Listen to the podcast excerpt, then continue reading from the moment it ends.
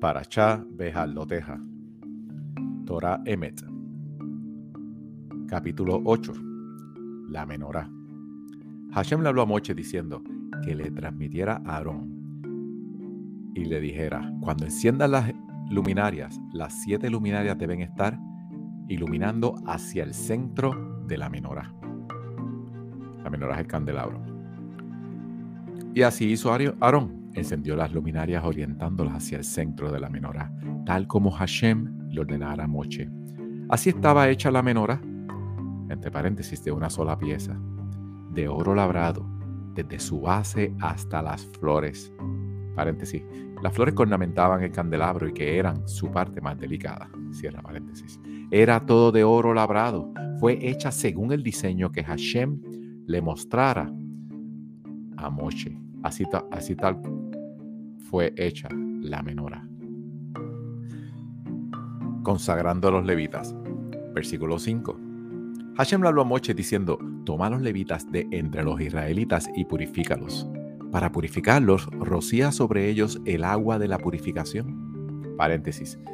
Esta agua estaba mezclada con la ceniza de la vaca colorada, para purificarlos de contacto de cadáveres, pues mataron a los israelitas que sucumbieron ante el becerro de oro. Cierra paréntesis. Que se rasuren todo el vello de su cuerpo. Paréntesis, que se sumerjan ellos en una mikve, como dice en Éxodo 19:11. Y también, cierra paréntesis, que sumerjan sus ropas. De este modo quedarán purificados. Que tomen entonces un novillo con su ofrenda minjá de harina fina, mezclada con aceite, y tú toma un segundo novillo como ofrenda hatat. Acerca de los levitas de la tienda del encuentro, reúne a toda la comunidad israelita, presenta a los levitas ante Hashem, y que los israelitas impongan sus manos sobre los levitas. Paréntesis. Los levitas eran vistos como una ofrenda de Israel, y por eso el pueblo debía imponer sus manos, como el caso de las ofrendas de sacrificio, hecho que implica transferencia de responsabilidad. Según otra opinión, fueron los primogénitos quienes impusieron sus manos sobre los levitas para transferirles a ellos la responsabilidad del servicio divino, porque originalmente eran los primogénitos quienes estaban consagrados a dicho servicio, pero después de que se sucumbieran ante el becerro de oro, les fue quitado el privilegio y recayó sobre los levitas. Termina la explicación. Versículo 11. Luego que Aarón balancee a los levitas ante Hashem como ofrenda tenufá. Ofrenda tenufá, movimiento de vaivén o de vaivén, según Levítico 7:30. Los levitas son una ofrenda a Hashem. Cierra paréntesis. Porque por parte de los israelitas, así los levitas quedarán consagrados al servicio de Hashem. Versículo 12. Después que los levitas impongan sus manos sobre la cabeza de los vacunos, a uno de ellos ofrécelo como ofrenda hatat y al otro como ofrenda olá para Hashem, para proveer expiación a los levitas. Ubica a los levitas ante Aarón y ante sus hijos y balancéalos como ofrenda tenufá para Hashem. Así separarás a los levitas del resto de los israelitas. Los levitas serán para mí. Después de haberlos purificado y de haberlos balanceado como ofrenda tenufá, los levitas estarán a la tienda del encuentro. Entrarán a la tienda del encuentro para llevar a cabo el servicio. Pues de entre todos los israelitas ellos están consagrados para mí, a cambio de todo primogénito israelita, a cambio de todo primer producto de cada vientre. Los he tomado para mí. Pues mío es todo primogénito de Israel, primogénitos humanos como de animales indistintamente. El día que castigué a los primogénitos en la tierra de Egipto, los consagré para mí. Pero a cambio de los primogénitos israelitas, tomé para mí a los levitas de entre todos los israelitas, y los cedí a Aarón y a sus hijos para que hagan el trabajo en la tienda del encuentro por los israelitas, para procurar expiación para los israelitas. Así no habrá plagas entre los israelitas cuando los israelitas se acerquen al santuario. Versículo 20. Moshé, Aarón y toda la comunidad de los israelitas hicieron que los levitas, tal como Hashem le ordenara a Moshé, en cuanto a los levitas. Los israelitas hicieron con ellos tal cual. Los levitas se purificaron, sumergieron sus ropas. Aarón los balanceó como ofrenda de nufá ante Hashem. También Aarón les proveyó expiación para purificarlos. Y después los levitas fueron a la tienda del encuentro para llevar a cabo su tarea ante Aarón y ante sus hijos. Todo lo que Hashem le ordenara a Moshé acerca de los levitas, así tal cual hicieron con ellos.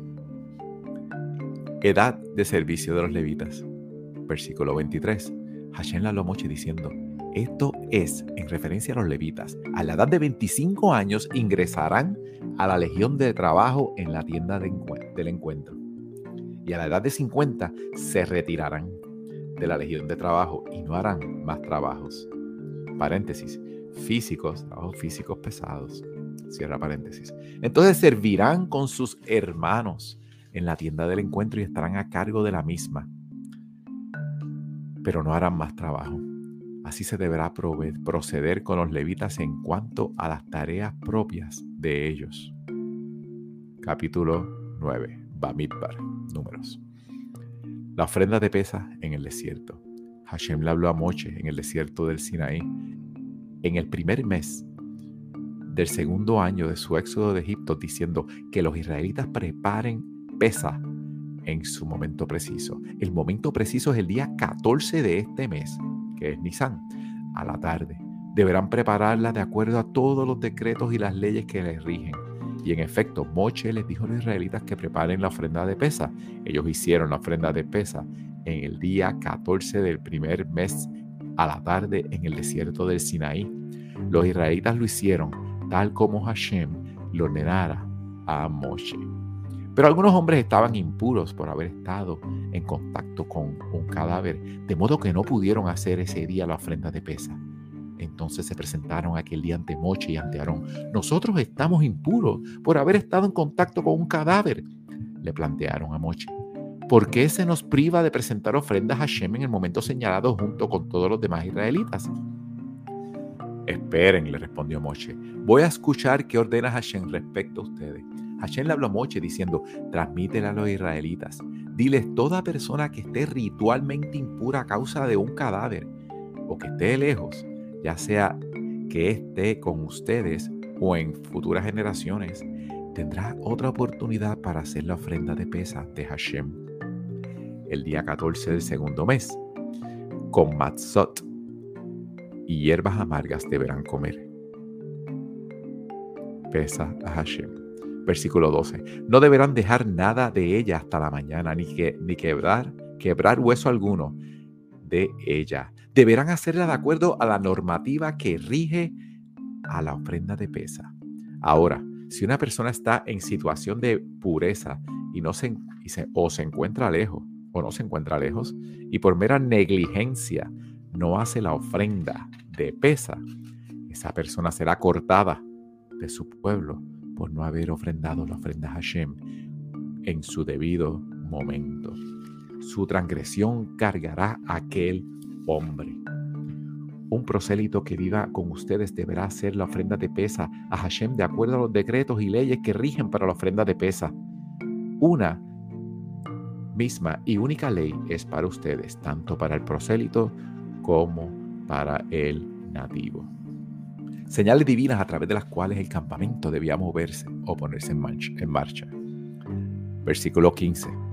El día en que fue erigido el tabernáculo, la nube cubrió el tabernáculo que era la tienda del testimonio. Al anochecer se establecía sobre el tabernáculo algo así como una imagen de fuego hasta la mañana. Siempre era igual. La nube cubría y la imagen de fuego por la noche. Cuando la nube se elevaba de sobre la tienda, los israelitas retomaban su marcha, y allí donde se quedaba la nube, allí mismo se detenían los israelitas para acampar. Por la palabra de Hashem se ponían en marcha los israelitas y por la palabra de Hashem se detenían. Ellos continuaban acampando en ese lugar todo el tiempo que la nube permaneciera sobre el tabernáculo. Así la nube permanecía sobre el tabernáculo mucho tiempo. Los israelitas cuidaban el mandato de Hashem y no se movían. y a veces la nube permanecía a pocos días sobre el tabernáculo. Por orden de Hashem se detenían y por orden de Hashem se ponían en marcha. Versículo 21. A veces la nube se detenía desde el anochecer hasta la mañana siguiente. Y cuando por la mañana la nube se elevaba, ellos se ponían en marcha. O si no, por un día y una noche. Y cuando se elevaba, ellos reanudaban la marcha. 2 días, un mes, un año, todo el tiempo que la nube permanecía sobre el tabernáculo, los israelitas permanecían en aquel lugar. Y cuando la nube se elevaba continuamente, continuaban la marcha. Por orden de Hashem se detenían y por orden de Hashem reanudaban la marcha. Cuidaron el mandato de Hashem conforme a lo que ordenara Hashem por medio de Moshé. Capítulo 10. Las trompetas de plata. Explicación al comenzar este capítulo. Las voces tequía y terúa mencionadas en el presente capítulo aluden a diferentes sonidos de trompeta. La tequía es un sonido largo y la teruá es una serie de sonidos cortos. Versículo 1. Hashem le habló a Moshé diciendo: haz para ti 2 trompetas de plata, labradas de una sola pieza a martillo. Te servirán para convocar la congregación y para ordenar la puesta en marcha de las divisiones. Cuando ellas, las 2 trompetas, toquen tequiá, que es el sonido largo, toda la comunidad deberá congregarse junto a ti, a la entrada de la tienda del encuentro, al son de una sola trompeta, con un solo sonido tequía. Se reunirán contigo los jefes, las cabezas de las tribus de Israel. Al son de la tequía, teruá, al son de teruá, se pondrán en marcha los campamentos situados al este. Al segundo son de tequía y teruá, se pondrán en marcha los campamentos situados al sur. De modo que al son de tequía, teruá, tequía, se pondrán en marcha los distintos campamentos. Para convocar a la comunidad se deberá tocar tequía y no teruá. Los descendientes de Aarón, los sacerdotes, serán quienes tocarán las trompetas. Es ley perpetua para todas las generaciones. Cuando salgas a la guerra en tu tierra contra el enemigo que te oprime, deberán tocar teruá con las trompetas. Entonces serán tenidos en cuenta por Hashem, Elohim de ustedes, y quedarán a resguardo de sus enemigos. En los días de su regocijo, en sus fiestas, en el comienzo de cada mes, deberán hacer las ofrendas Olá y las ofrendas Shelamim al son de las trompetas. Esto será como recordatorio ante vuestro Elohim. Yo soy Hashem, Elohim de ustedes. Pueden ver Éxodo capítulo 6, versículo 2. El pueblo parte de Sinaí. Versículo 11. Al segundo año del Éxodo, el día 20 del segundo mes, se elevó la nube por sobre el tabernáculo del testimonio. Entonces los israelitas se embarcaron en sus viajes desde el desierto de Sinaí hasta la nube se detuvo en el desierto de Paran. Viajaron por primera vez a la orden de Hashem por medio de Moshé. La marcha que emprendieron los escuadrones bajo la bandera del campamento de los descendientes de Yehuda. Al frente de este escuadrón estaba Nashon, hijo de Aminadab. Al frente del escuadrón de la tribu de Isahar estaba Netanel, hijo de Zuar.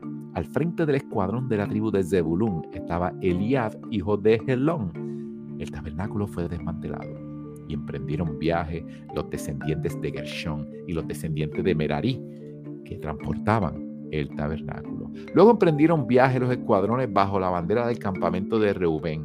Al frente de este escuadrón estaba Elitzur, hijo de Shedur. Al frente del escuadrón de la tribu de los descendientes de Shimón estaba Shulumiel, hijo de Surishadai. Al frente del escuadrón de la tribu de los descendientes de Gad estaba Eliasaf, hijo de Duel.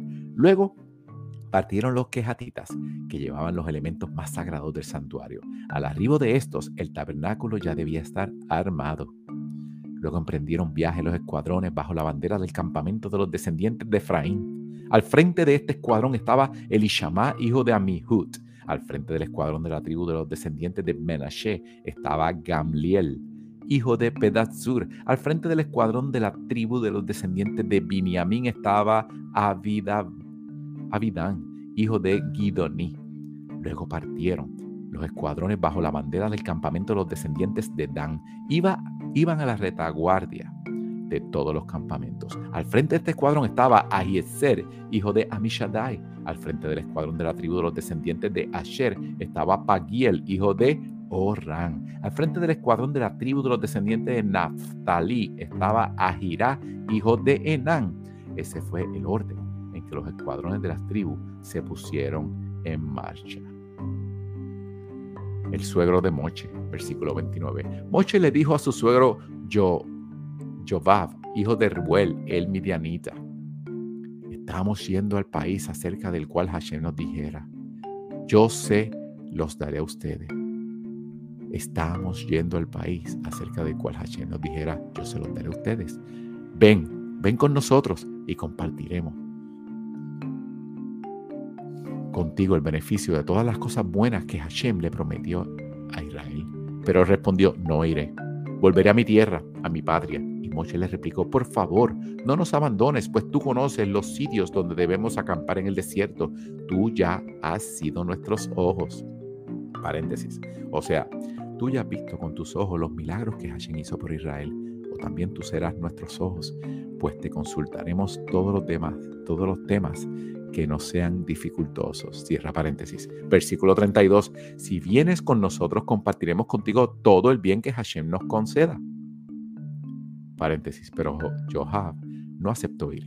Supo que los prosélitos no tendrían parte en la tierra de Israel. Versículo 33. Los israelitas se alejaron una distancia de 3 días del viaje del monte de Hashem. El arca del pacto de Hashem iba a una distancia de 3 días de viaje delante de ellos, procurándoles un sitio para descansar. Cuando partían de su lugar de campamento, la nube de Hashem permanecía sobre ellos durante el día. Paréntesis. Las nubes son mencionadas 7 veces en relación a la marcha de los israelitas por el desierto. 4 nubes los cubrían hacia los 4 puntos cardinales, una arriba, una abajo y otra iba adelante, allanándole el camino. Las 7 veces son este versículo. Lo consigues en Éxodos 40, 36 al 38, 3 veces, número 9, 19 y números 14, 14, 2 veces. Cierra paréntesis. Se pone en marcha el arca del pacto, versículo 35. Del capítulo 10. Al partir el arca, Moshé decía: levántate, Hashem, que dispersen tus enemigos, que huyan de ti los que te odian. Y cuando ella reposaba, decía: reposa tranquilo, Hashem, entre las miriadas de miles de Israel. Paréntesis. En la Torá en hebreo, este párrafo se encuentra entre 2 letras Nun invertidas, una al comienzo del mismo y otra al final, como a modo de paréntesis, porque no es este el contexto original del presente párrafo, sino que el capítulo 2 ya figura aquí solo para separar 2 actos de rebelión de los israelitas. El primero en el versículo 33, cuando dice que los israelitas se alejaron del monte de Hashem, aludiendo a que allí comenzaron a distanciarse de él. Y el segundo, cuando se rebelan exigiendo carne, que va a ser en el próximo capítulo. Cierra paréntesis. Capítulo 11. El pueblo se rebela. Hashem promete carne. Versículo 1. Los perversos del pueblo eran como quienes buscaban pretextos malignos para rebelarse contra Hashem. Esto pareció mal a los oídos de Hashem, cuya ira se encendió. Paréntesis. Le pareció mal porque él tuvo la intención de que llegaran cuanto antes a la tierra prometida. Cierra paréntesis. Entonces un fuego de Hashem se encendió contra ellos. Se consumió el extremo del campamento. Paréntesis. El fuego consumió a los perversos, o bien a los dirigentes, por no haber podido contener el pueblo. En hebreo, dirigentes y perversos tienen la misma raíz que extremo. Los dirigentes honestos y los perversos eran literalmente los extremos del campamento. Cierra paréntesis, versículo 2. Entonces el pueblo le gritó a Moshé. Moshé oró y Hashem y el fuego se desvaneció. A ese lugar le dio el nombre de Taberá. Paréntesis, significa conflagración. Cierra paréntesis. Pues el fuego de Hashem había ardido contra ellos. La multitud entremezclada con ellos Empezaron a quejarse, a llevar vehementemente por la codicia, y arrastraron a los israelitas, que comenzaron a quejarse diciendo: ¿quién nos dará de comer carne? Paréntesis. En verdad salieron de Egipto con gran cantidad de animales a los que podían sacrificar y saciar su apetito de carne. Más bien, los perversos del pueblo solo buscaban pretextos para rebelarse contra Hashem. Cierra la explicación. Versículo 5. Nos viene a la memoria el pescado que comíamos gratis en Egipto, los pepinos, los melones, los pueros, las cebollas y los ajos. Paréntesis. Los egipcios no les daban siquiera la paja para preparar, tener que los ladrillos. De modo que pescado gratis significa el pescado que comíamos sin la obligación de tener que cumplir a cambio de los mandamientos de la Torá. Cierra paréntesis. Pero ahora nuestros espíritus se marchitan, no tenemos nada, solo tenemos ante nuestros ojos este maná.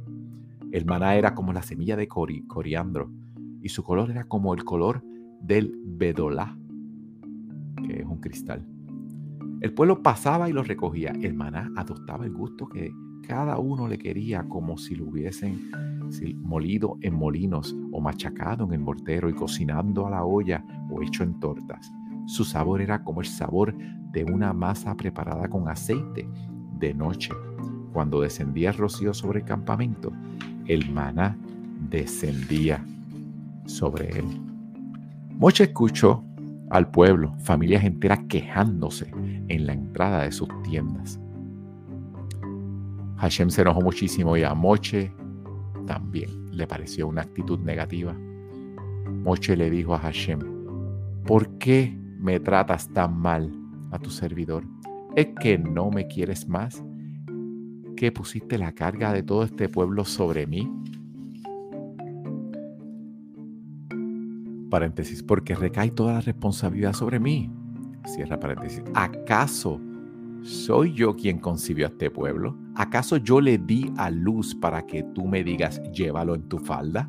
Como la norsa lleva al niño de pecho a la tierra que prometiste bajo el juramento de sus padres.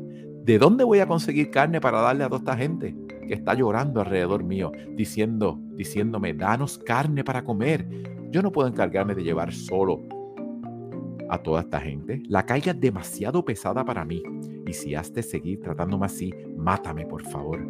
Si es que me quieres, no permitas que vea este sufrimiento mío. Moshé es secundado por los 70 ancianos. Versículo 16. Reúneme 70 hombres de los ancianos sabios de Israel, que los sepas que son ancianos, que tienen autoridad entre el pueblo, le respondió Hashem a Moshé. Y llévalos a la tienda del encuentro, y que permanezcan allí contigo. Yo descenderé y hablaré allí contigo. Haré que emane de tu espíritu, y lo pondré en ellos. Así ellos sobrellevarán contigo la carga del pueblo, y no deberás sobrellevarla tú solo. Dile al pueblo: prepárese para mañana, paréntesis, para el castigo que recibirán, cierra paréntesis, y comerán carne. Porque ustedes lloraron a los oídos de Hashem diciendo: ¿quién nos dará carne para comer? Era mejor para nosotros en Egipto. Ahora Hashem les dará carne y ustedes podrán comer.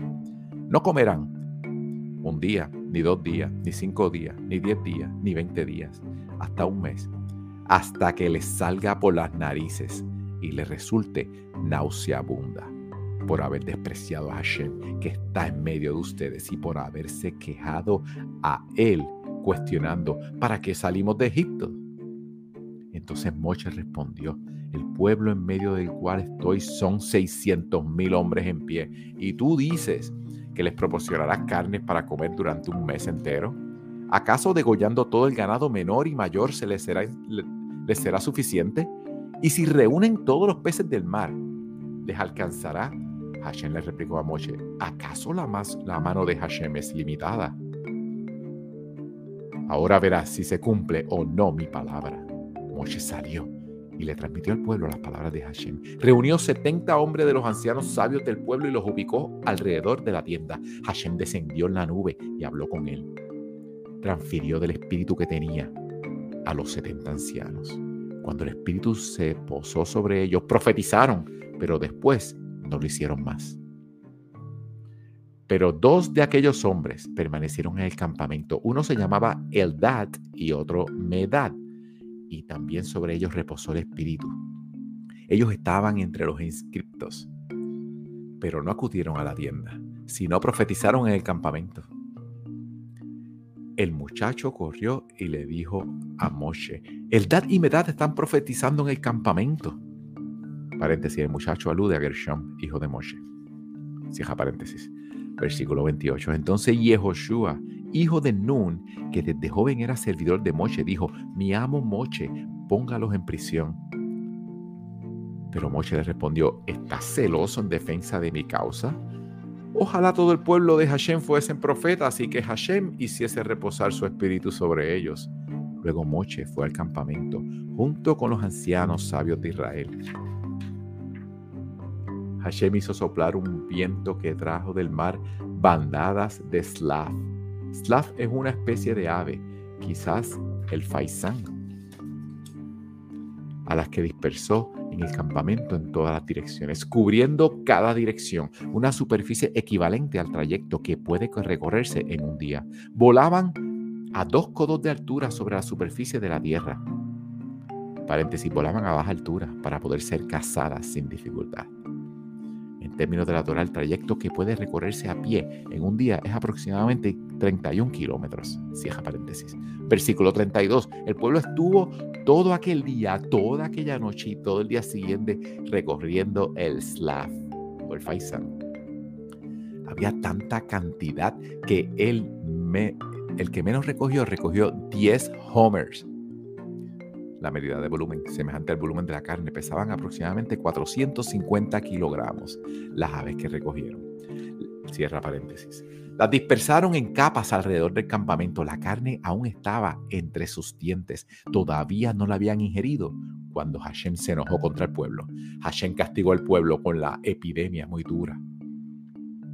Aquel lugar fue llamado Kivrot Hatava. Paréntesis, sepultura de la codicia, pues allí sepultaron al codicioso pueblo. Continúa la marcha por el desierto. Arribo a Jatzerot, reproche de Miriam contra su hermano Moshé. Versículo 35. De Kivrot Hatava, el pueblo se trasladó a Jatzerot y se quedaron en Jatzerot. Capítulo 12. Miriam comentó a Aarón acerca de que Moshé se había separado de su esposa, que era una mujer muy hermosa, paréntesis, y sumamente virtuosa, cierra paréntesis. Y dijeron: ¿acaso solo con Moshé habló Hashem? ¿Acaso no habló también con nosotros? Paréntesis, si Moshé se separó de su esposa por considerar indigno permanecer casado una vez que Hashem hablara con él, también con nosotros habló Hashem, y sin embargo, no nos hemos separado de nuestros cónyuges. Cierra la explicación. Y Hashem lo oyó. El hombre Moshé era sumamente modesto, más que cualquier hombre sobre la superficie de la tierra. Repentinamente Hashem le dijo a Moshé, a Aarón y a Miriam: Ustedes 3 salgan a la tienda del encuentro. Y salieron los 3. Hashem descendió en la columna de nube y se ubicó a la entrada de la tienda del encuentro. Llamó entonces a Aarón y a Miriam, y ellos 2 salieron. Por favor, escuchen atentamente mis palabras. Si ha de haber profetas entre ustedes, yo, Hashem, me daré a conocer a él. En un sueño hablaré con él. Pero no es así con Moshé, mi servidor en toda mi casa. Él es el más fiel. Con él hablo boca a boca, en visiones nítidas y no forma enigmática, de modo que ve una imagen de Hashem. Paréntesis. O sea, mientras a otros profetas les revelo mis palabras en términos metafóricos, a Moshé se las revelo en forma directa y literal. Cierra paréntesis. Siendo así, ¿cómo se atrevieron ustedes a hablar contra mi servidor Moshé? Hashem se enojó contra ellos y se retiró. Las nubes se apartó de sobre la tienda, y resulta que Miriam estaba con Saraat. Como la nieve, estaba blanca. Paréntesis explica. Cuando Aarón dirigió su mirada hacia Miriam, confirmó que estaba afectada con Saraat. Paréntesis. Pueden ver el capítulo en Levítico capítulo 13 sobre esta enfermedad. Cierra paréntesis. Entonces Aarón le dijo a Moshé: Por favor, mi amo, No imputes esta falta en cuenta nuestra. Fuimos necios al haber pecado contra ti. Por favor, que ella no sea como un cadáver, como una que sale de la matriz de su madre con la mitad de su carne ya consumida. Paréntesis. Aarón le estaba pidiendo a Moshé que rogara por ella en lugar de su madre. Aarón debió haber dicho nuestra madre, pues Moshé, Aarón y Miriam eran hermanos. Sin embargo, prefirió expresarse eufemísticamente para no declarar en forma explícita que un miembro de la familia Moshé estaba sufriendo como castigo una aflicción tan deshonrosa. Y lo mismo cuando dice su carne, pues debió decir nuestra carne, ya que eran hermanos. El versículo debe interpretarse como que Aarón le dice a Moshé: un hermano no debe abandonar a su hermana como a un muerto, sino debe procurar su bienestar. Puesto que ella salió del mismo vientre materno que nosotros, la afección de ella es como la mitad de vuestra carne ya se consumió, pues un hermano es la propia carne de uno. Cierra paréntesis. Entonces Moshé clamó a Hashem diciendo: por favor, cúrala. Pero Hashem le replicó a Moshé: si su padre le escupiera en la cara, ¿no quedaría humillada por 7 días? Pues entonces que permanezca en cuarentena fuera del campamento durante 7 días y después podrá volver. Y en efecto, Miriam permaneció 7 días en cuarentena fuera del campamento. El pueblo no siguió viaje hasta que Miriam se reincorporó a ellos. El pueblo partió entonces de Jatzerot y acamparon en el desierto de Paran. La Haftará Bejaalotja cubre Zacarías capítulo 2, 14 al 4, 7. Zacarías 2, 14. Canta y alégrate, hija de Zión, pues yo estoy viniendo y moraré en medio de ti, dice Hashem. Muchas naciones se unirán a Hashem en aquel día y serán mi pueblo. No obstante, yo moraré en medio de ti. Entonces sabrás que Hashem de los ejércitos me ha enviado hacia ti. Hashem tomará a Yehuda como herencia suya, como parte en la tierra santa, y nuevamente elegirá a Jerusalén. Guarde silencio todo ser ante Hashem, porque él se levantará de su santa morada. Zacarías capítulo 3. Protección contra el Satán. Me mostró entonces a Yehoshua, sacerdote principal, parado ante el ángel de Hashem y a Satán que estaba a su derecha para acusarlo. Hashem le dijo a Satán: Hashem te recriminará, Satán. Hashem te eligió a Jerusalén. Te arrepentirás nuevamente. Ciertamente Yehoshua es un leño salvado del fuego. Paréntesis, o sea, siendo un hombre tan meritorio como a través de acusarlo Satán. Cierra el paréntesis. Versículo 3. Yehoshua estaba vestido con ropas manchadas mientras estaba parado ante el ángel. Respondió y dijo a los que estaban ante él: así, quítenle las ropas sucias. Y a él le dijo: mira, he quitado de ti tu transgresión y te he vestido con ropas finas. Y yo dije: pongan un turbante puro sobre su cabeza. Y en efecto pusieron un turbante puro sobre su cabeza y le vistieron las ropas. El ángel de Hashem estaba presente. Paréntesis. El turbante alude al nombramiento como sacerdote principal. Cierra paréntesis. Promesa de redención. El ángel de Hashem exhortó a Yehoshua diciendo: así dice Hashem de los ejércitos, si te conduces por mis caminos y cumples mis preceptos, entonces también tú regirás mi casa, cuidarás mis atrios y te permitiré libremente movimiento entre estos inmóviles. Versículo 8. Escucha, Yehoshua, sacerdote principal, tú y tus colegas que se sientan ante ti, pues son hombres de milagros. Mira, estoy trayendo a mi servidor Semá,